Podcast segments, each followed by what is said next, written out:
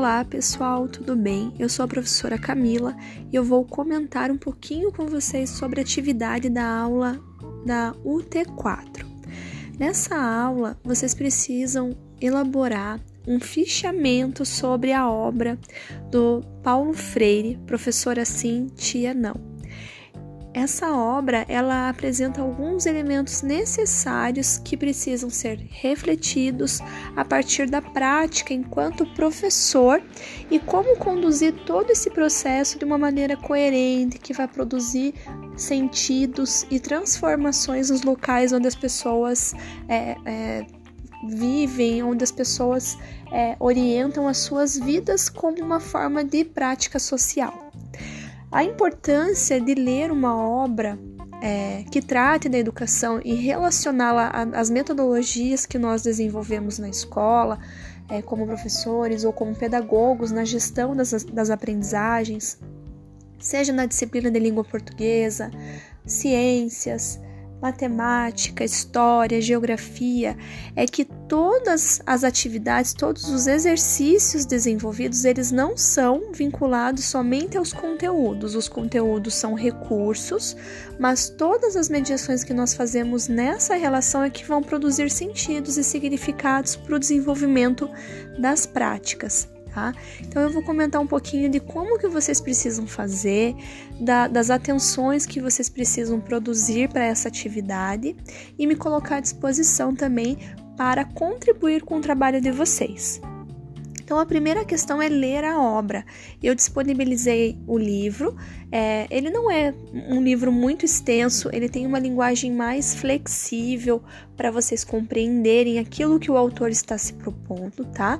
Então, a primeira ideia é que vocês leiam, elaborar um fichamento. O que, que seria um fichamento? Fichamento é pensar, por exemplo, em trechos importantes, comentar, trazer o olhar de vocês, que é, esse movimento do fichamento ajuda a vocês depois, lá quando vocês forem elaborar a parte teórica de vocês do TCC. Então, esse fichamento você vai ler o texto, vai pegar lá os capítulos, né, uma sugestão de, de organização. Então, vocês vão verificar quais trechos são importantes e vocês vão destacar, vocês vão retirar esses trechos e colocar lá sempre com uma citação, com aspas, com o número da página, tá? Com o ano.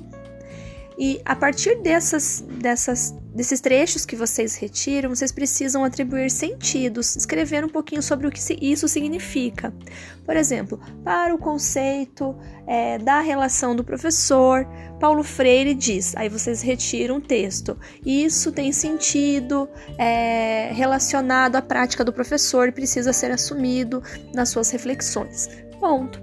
Isso é uma forma, isso é um, um, um exemplo de, um, uma, de uma organização de fichamento, de uma parte do fichamento, tá? Não todo. Vocês vão fazer isso ao longo da obra, vão destacar, vocês podem é, riscar com um lápis, escrever algumas é, questões, estabelecer relações com a vida de vocês ou tudo que vocês já aprenderam até aqui.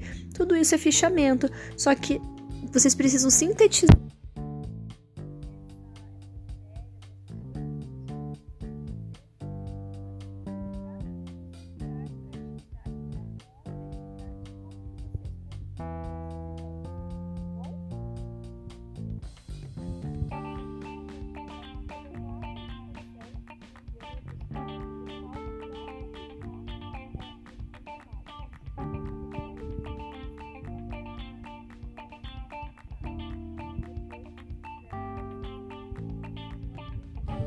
Essa ideia de apresentar é para que vocês assumam um movimento formador a partir da prática do pedagogo.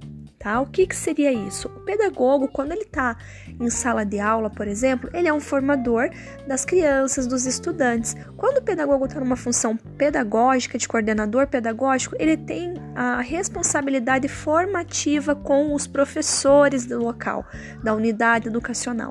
Quando o pedagogo está, por exemplo, um, inserido num contexto empresarial, ele também é formador, porque ele é responsável pelo desenvolvimento pessoal das pessoas que atuam profissionalmente em determinado ramo é, empresarial. Então, todo esse movimento é, é necessário para que vocês compreendam possibilidades de assumir essa atividade formativa. Então, o que seria esse gênero textual digital?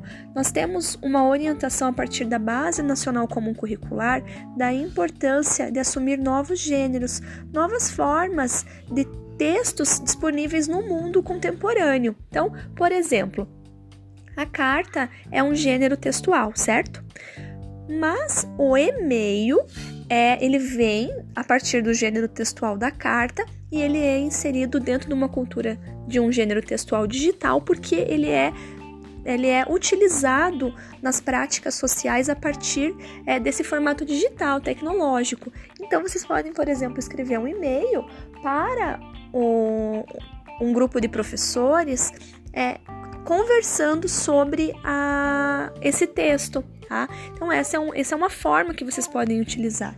O vídeo Pode ser utilizado? Pode, mas não é obrigatório, tá bom? Então, vocês podem fazer se vocês tiverem essas, essa possibilidade e, e assumirem essa relação mais afetiva com essa forma de publicação, mas não é necessária tá bom?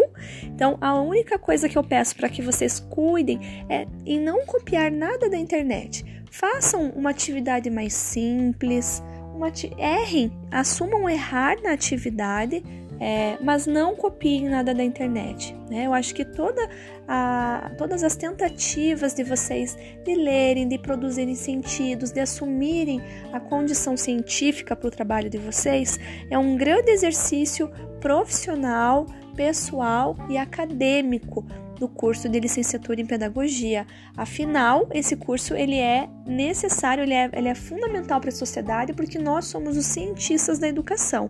Então eu peço para vocês todo esse cuidado, toda essa relação. Se vocês tiverem é, dificuldades, me avisem. Por exemplo, eu estou usando um podcast que pode também facilitar a a apresentação de vocês nesse movimento do, do trabalho é, em relação às sínteses que vocês vão construindo a partir do, do, da obra do Paulo Freire, professora sim, tia não tá bom? Se vocês tiverem alguma dúvida, podem entrar em contato e nós vamos construindo coletivamente é, esse conhecimento que é tão importante e vai é, assumir uma postura fundamental na prática de vocês quando vocês se inserirem profissionalmente, tá bom? Um grande abraço!